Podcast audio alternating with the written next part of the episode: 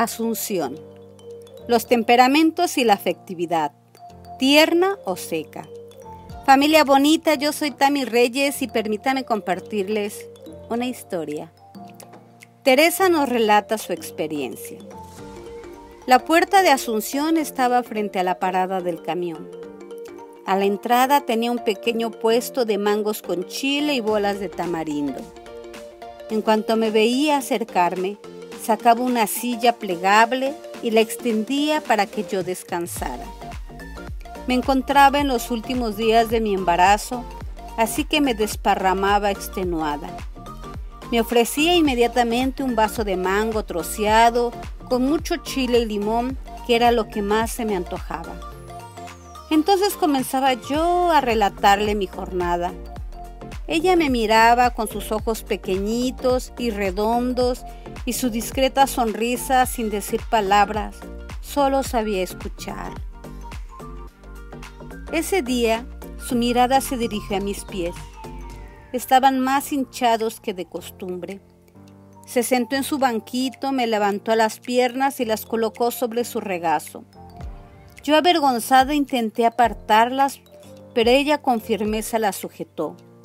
Me quitó los zapatos y me dijo, déjese apapachar.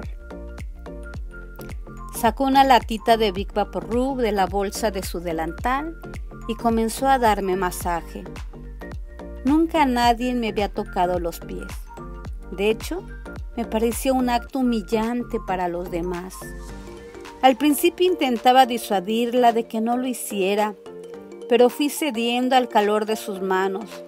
Tenía la edad de mi mamá, así que me imaginé que era ella. Solo de mi mamita hubiese estado dispuesta a recibir dicho afecto.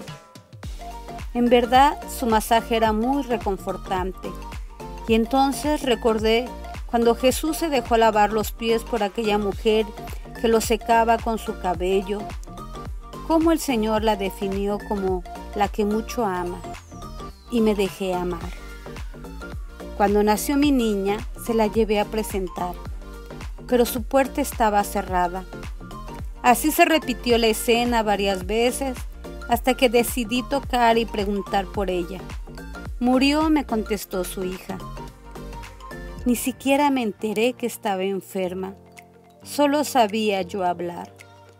Recordé cómo Jesús antes de morir, como despedida, había tenido ese acto de delicadeza con sus discípulos, para que con su ejemplo también ellos aprendieran a ponerse a los pies de los demás.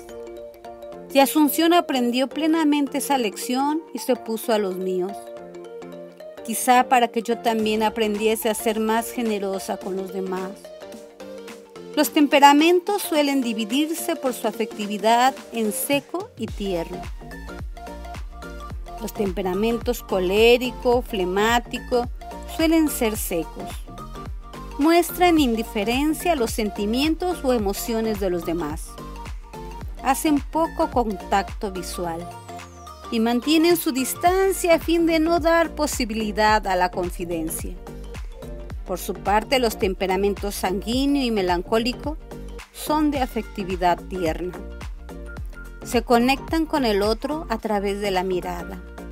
Se unen a la alegría o a la aflicción del interlocutor y muestran su calidez por medio del tacto, mientras que el sanguíneo no deja de dar consejos el melancólico sabe escuchar. Independientemente de nuestro temperamento, todos estamos llamados a la generosidad. Nuestro Señor Jesucristo dice que es un sello distintivo de sus discípulos. En eso reconocerán que son mis discípulos, porque se aman unos a otros. Por lo que la generosidad no solo es un acto que surge del corazón, como en el caso de los melancólicos, sino que también puede venir del raciocinio y de la voluntad de acercarnos al bien de una manera libre.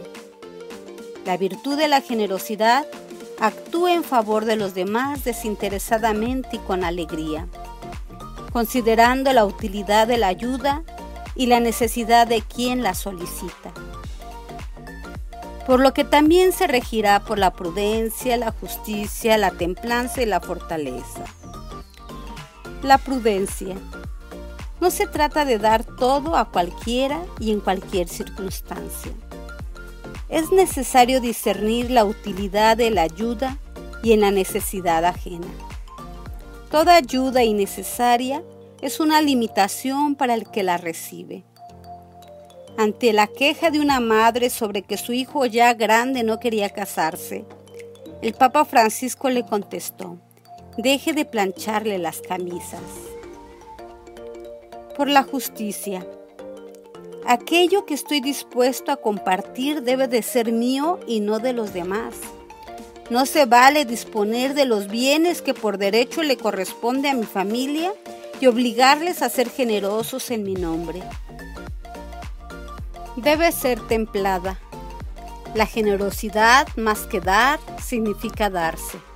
Perdonar, escuchar, ayudar, acompañar.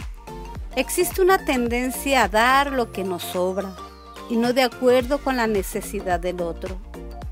Valiente. La generosidad no se trata solo de dar, sino también de recibir y permitir que los demás sean generosos con uno. El recibir nos hace sentir vulnerables, por lo que devolver el favor que se recibe no solo se experimenta como una obligación, sino también como un derecho. Y concluiremos con el punto 674 de Forja de San José María Escribá de Balaguer, el santo del ordinario, que dice, El Señor ha querido hacernos corredentores con Él. Por eso, para ayudarnos a comprender esta maravilla, mueve a los evangelistas a relatar tantos grandes prodigios. Él podía sacar el pan de donde le pareciera, pues no, busca cooperación humana. Necesita de un niño, de un muchacho, de unos trozos de pan y de unos peces. Y le hacemos falta tú y yo, y es Dios esto nos ha de urgir a ser generosos en nuestra correspondencia a sus gracias. Hasta aquí familia linda, yo soy Tami Reyes y este es tu espacio, familia Escuela de Virtudes. Hasta la próxima.